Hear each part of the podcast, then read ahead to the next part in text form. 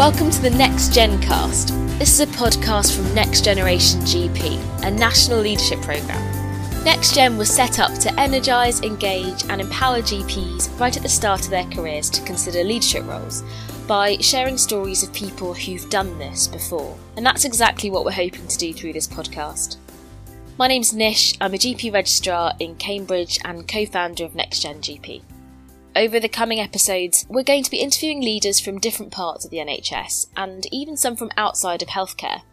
Our aim is to really get behind the titles, to the heart of the stories that we have so much to learn from as we set out on our own leadership journeys. Now, before we start, I think most of our listeners will be from the NHS, and I just want to take a moment to say thank you for everything that you're doing at the moment. Now, of course, a lot of our face to face next gen events have been cancelled for now, but hopefully these interviews might give you something else to think about, and maybe even a little bit of inspiration during these strange times. I'm really excited today to be speaking to Samantha Jones. Sam has been a friend and a role model of mine for a few years now, uh, for reasons I think will become clear. So, Sam started out as a nurse in the NHS and she joined the National Management Training Scheme, and she very quickly rose through the ranks to become chief exec of two hospital trusts. And in 2014, she was actually Health Services Journal Chief Executive of the Year. After that role, she went to NHS England, where she became director of the New Care Models programme. So, this was about implementing the 50 Vanguard sites that were outlined in the five year forward view. After that, she went to Operose Health, and they run 17 practices in the UK, as well as some community and mental health services. So, Sam has had loads of experience in the NHS and also in the private sector, and so she's got plenty to share with us. And the thing I really like about Sam is she's just so open and honest about what it was like doing those roles, and especially what it was like doing that whilst bringing up a young family at the same time. I hope you enjoy the conversation.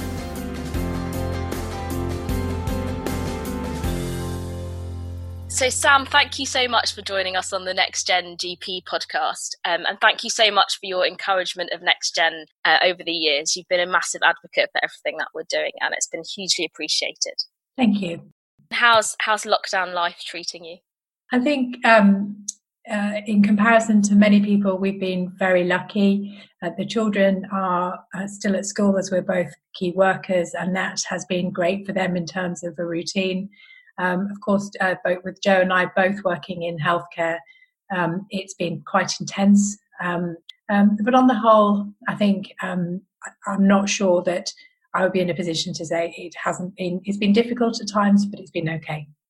And how about work? So you're currently chief exec of Operose Health. How are you finding leading remotely?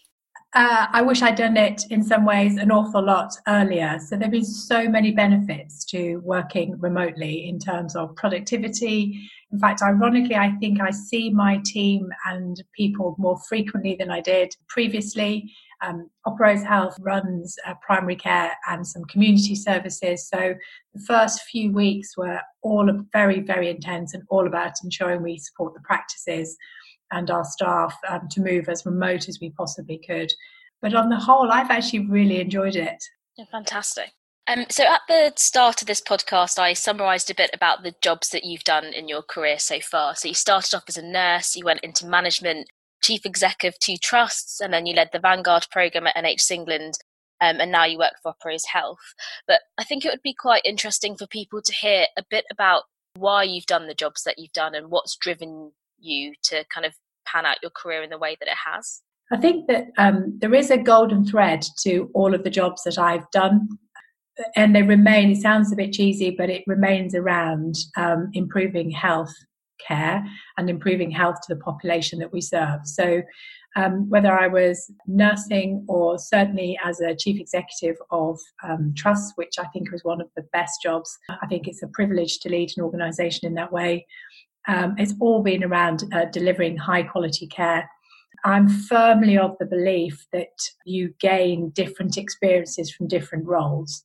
So, what I mean by that was um, I advocate anybody working nationally. I think it's um, an experience and it's a brilliant experience that people should have because it enables you to understand what's happening from a national perspective and why decisions are made and the way that they're made and the impact it has locally I'd advocate anybody working in the independent sector because, ironically, you learn more around the public sector being outside it than you do inside it.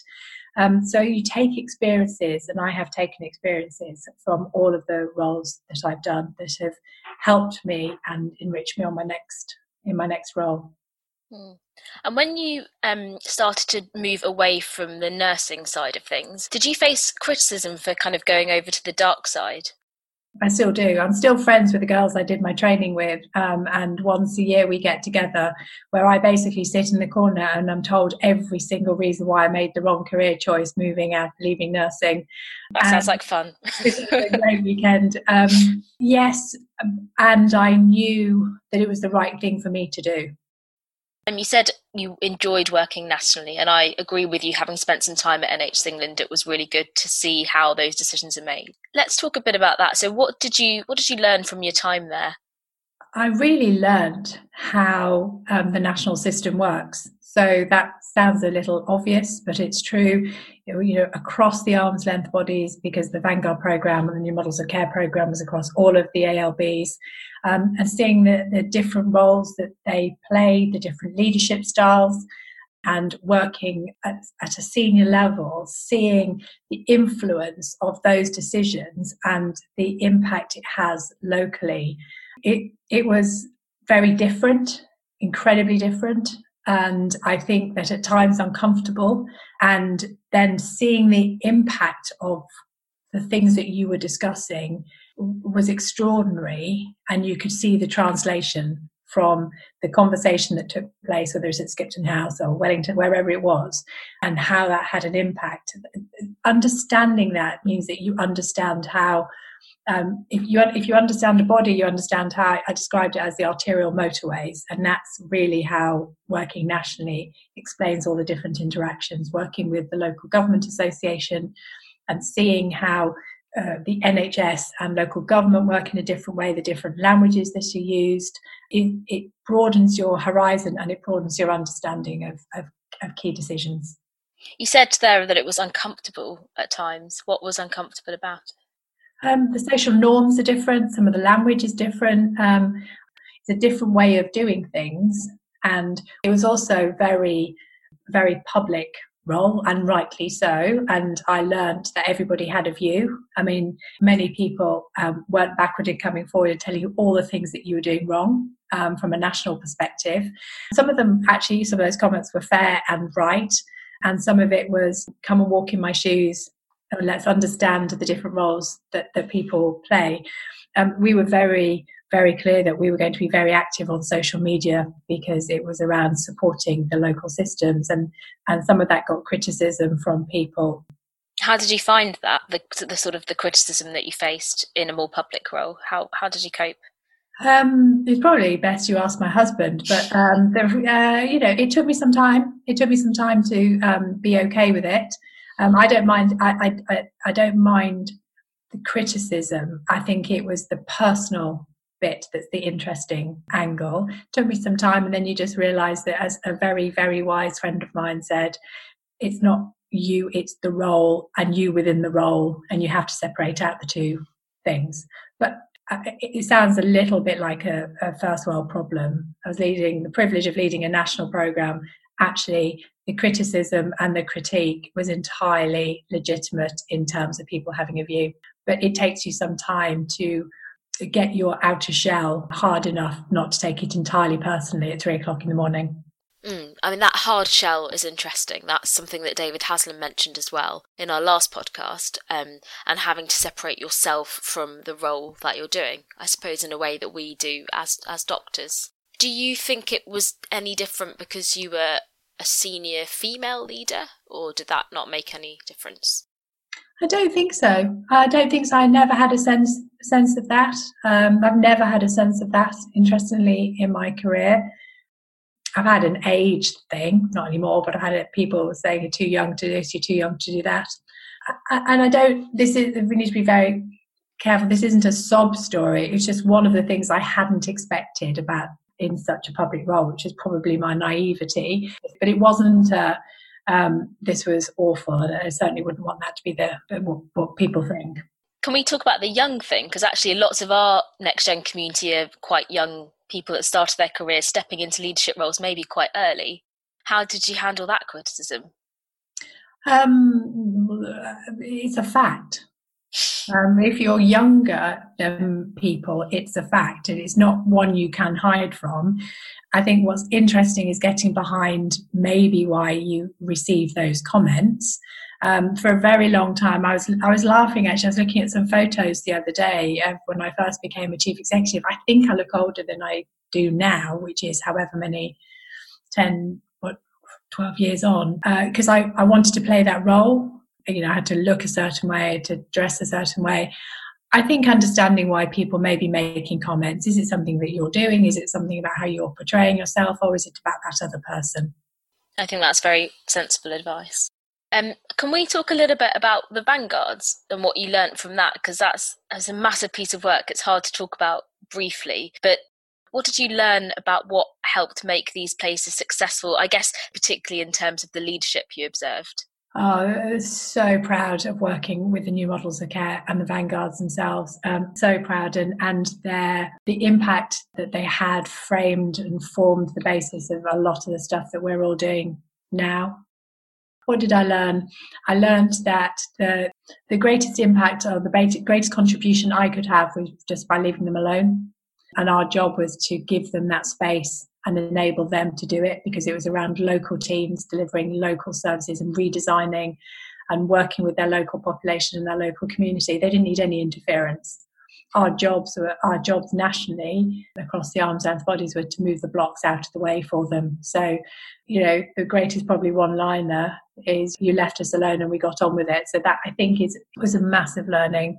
Such a privilege working with so many different teams um, across the country, um, interestingly, who were all working together. You know, one place I've talked about before, 19 different institutions working together, and ironically, all facing very similar things. And our job was to pull out the themes that they were they were dealing with and tackling with. So, so you know what what what went on in Somerset was similar to Northumbria, was similar to um, Birmingham, um, so recognizing that the themes are the role the national play and the steer, um, and and giving a space for the local teams.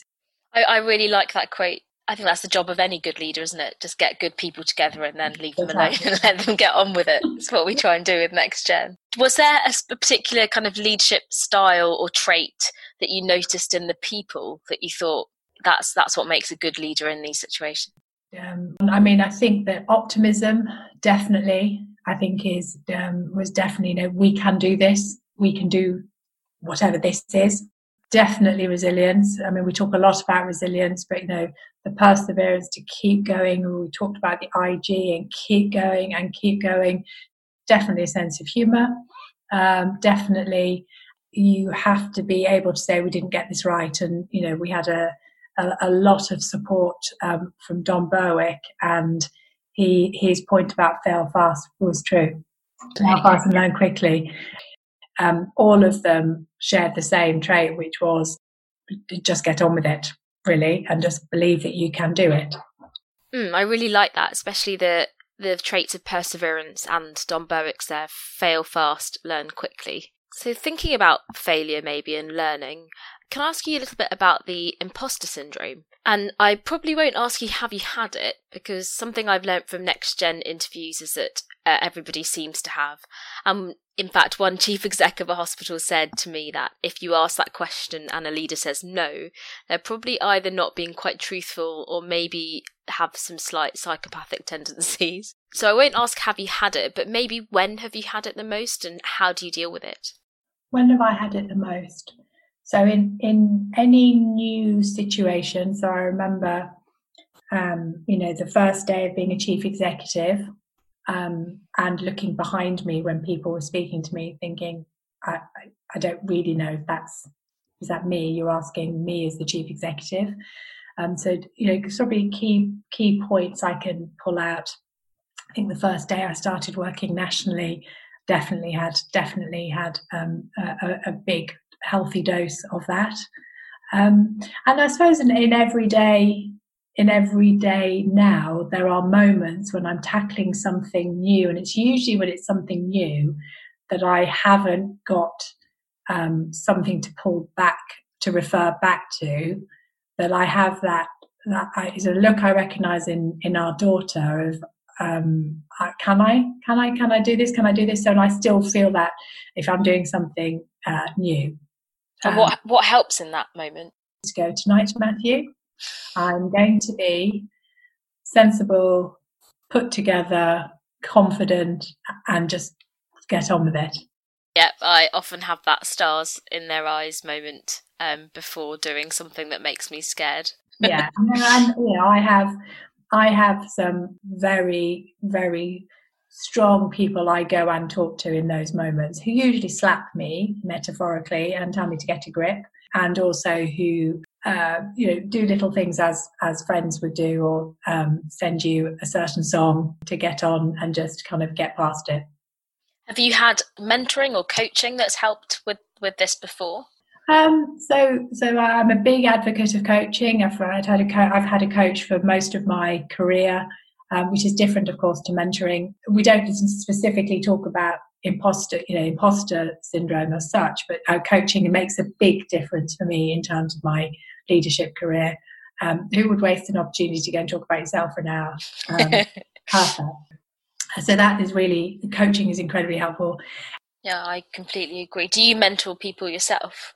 I do, I do, I do. Um, I was very, very lucky in my career that I've always had people who've given me time and support to go and drivel at them. So I have consciously and hold very dear the fact I create time for people um, to, if they want to, um, uh, come and talk to me. Mm. And have you found um, that it's more women that want to come and speak to you or, or have mentoring?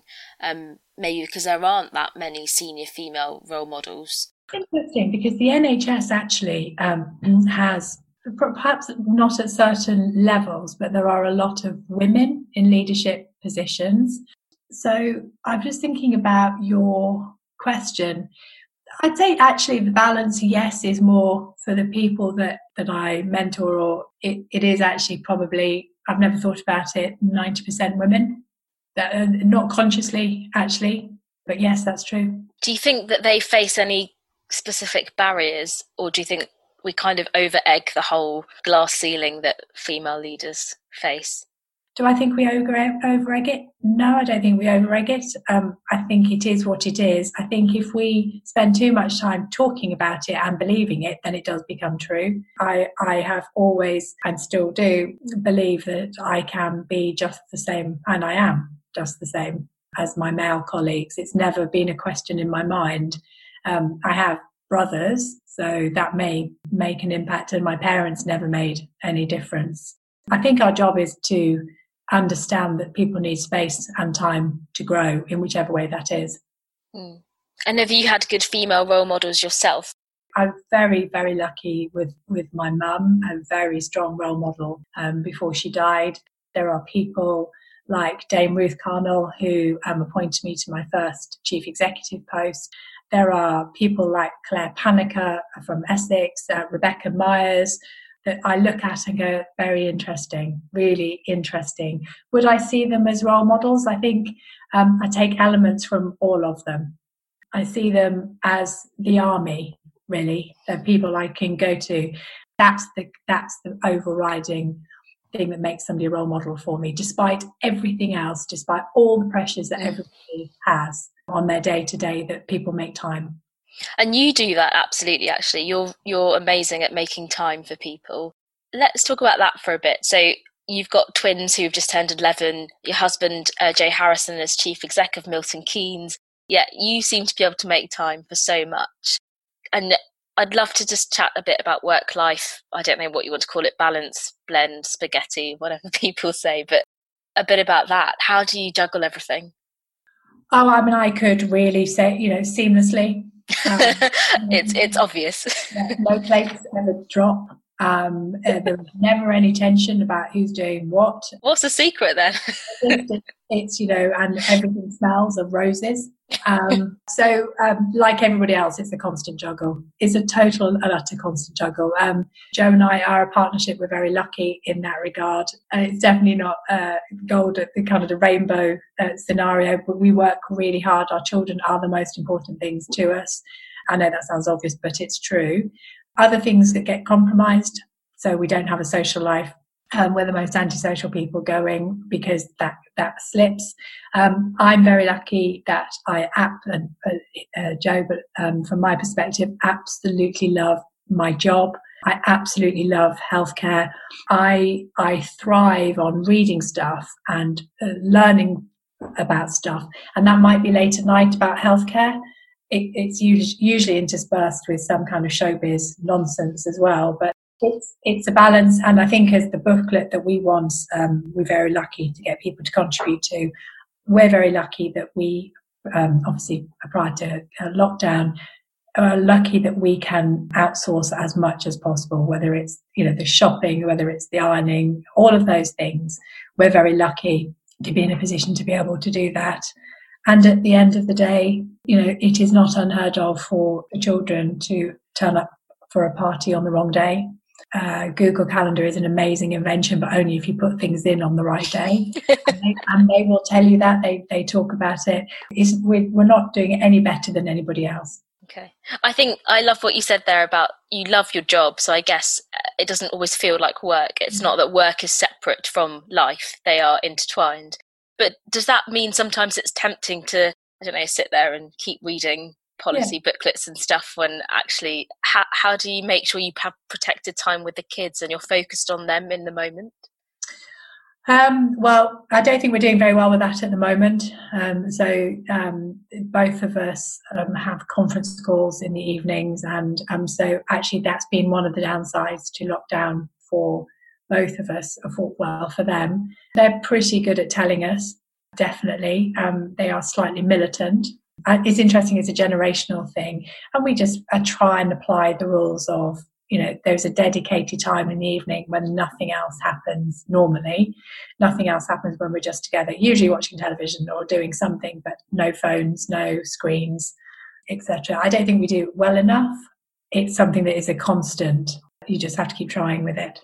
And with, I don't I hope you don't mind me asking about this, but with you and Joe both in really quite high powered positions, do you find that hard?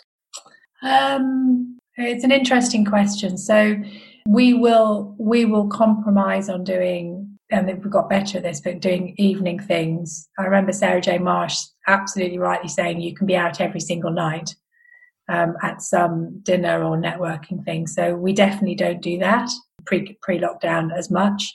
I think that you know we try and do pick up and drop off, and, and obviously not every day.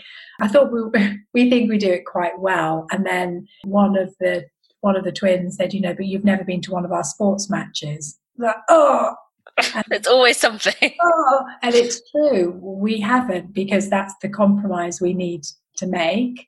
I think we we we try and put as many boundaries around it as possible. But there are some things like not going to sports matches that mean that we do and they understand it and we talk a bit about it, but it does mean that, you know, those things go by the wayside. I think what's really good that I've observed is you're very open about um, making time for them uh, on social media. But even I remember to me, you've said, "Oh no, look to my diary. I can't do that. I've blocked out this day for sports day." I don't know if that many people do that. Um, Joe probably does it as well. He's very open with his team about where he is. He's with his family. He's leaving at three o'clock because he's with them. Yeah, I think. Um, well, I think I, I, think we have a responsibility if we have a leadership position to actually talk about it, and also, and also, you know, for those for those couple of hours that we may be at sports day or the leave that we've taken, you work in the evening, so you know nobody clock watches, but we we firmly believe that family first you know, is a healthy balance for people. That that doesn't mean that we don't work 20 hours a day like everybody else but it does mean for that period of time if we're you know in the evening i try and um, you know we try and have our, our hour or whatever it is usually not at the same time. Um, but and you know if a member of my team ring they know they can always ring me for something. If it's urgent i say can i call you back so rather than interfere with that time and i think it's important that we do that and i think mm. it's you know it's okay to say you need to go to sports day I love that. Thank you for being so open about how you manage how you manage the twins and Joe and everything else and the dogs. Not forgetting them. So we'll just move on to the last bit, if that's okay, Sam. Um, the three questions that we're going to ask everyone, hopefully, that comes on the podcast. So the first is, um, can you recommend a leadership book that you found really helpful? Unquestionably, Team of Teams. Stanley McChrystal, General, General McChrystal, um, informed and changed my thinking on every single level. I agree. Fantastic. He's written a new one as well, I oh, think. But he has. The second question is sorry, you have done this quite a lot, so maybe I'll change it slightly. But a particular leader that you admire or have admired and why, or maybe some advice they've given you that's been particularly helpful. So I've talked about a number of them. I can think of a couple of others. So um, Heather Rabbatts, um, who's now, I think she's still at the FA. Imagine being somebody like that at the level of energy and the barriers that she's breaking down and has, has done throughout her career. Um, within the NHS, Caroline Clarke, Chief Executive of the Royal Free, she's outstanding. And Heather, I think, has done a really good Desert Island Disc actually, so we can link to that underneath. Generally, all the people you mentioned so far, I think, are people that are just very real. They're very much themselves in the roles that they do. Yeah, yeah. Um, and the last bit is your top three pieces of advice for new leaders. Um, trust your instinct. And definitely trust, trust your instinct. It will be right. Um, make time for yourself. Still learning how to do that one, but make time for yourself. And um, I'm smiling. Uh, we played the uh, sunscreen song for the children the other day. So I think that'll be my third piece of advice. Um, listen to that because that just shows I'm now middle aged, but um, uh, there's some very good advice in that as well. Okay, fantastic. We'll put a link to that at the end of the podcast as well as everything else you've mentioned. Um, so, Sam, thank you so much for that. And that whole conversation was just everything I wanted it to be, which is a reflection of you, actually, because you're just very real as a leader. And I love that about you.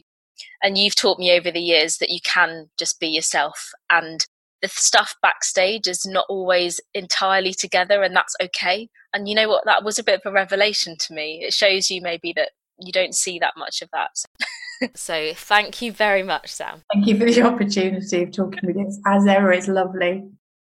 Thank you very much for listening. I really hope that you got as much from that conversation as I know I did.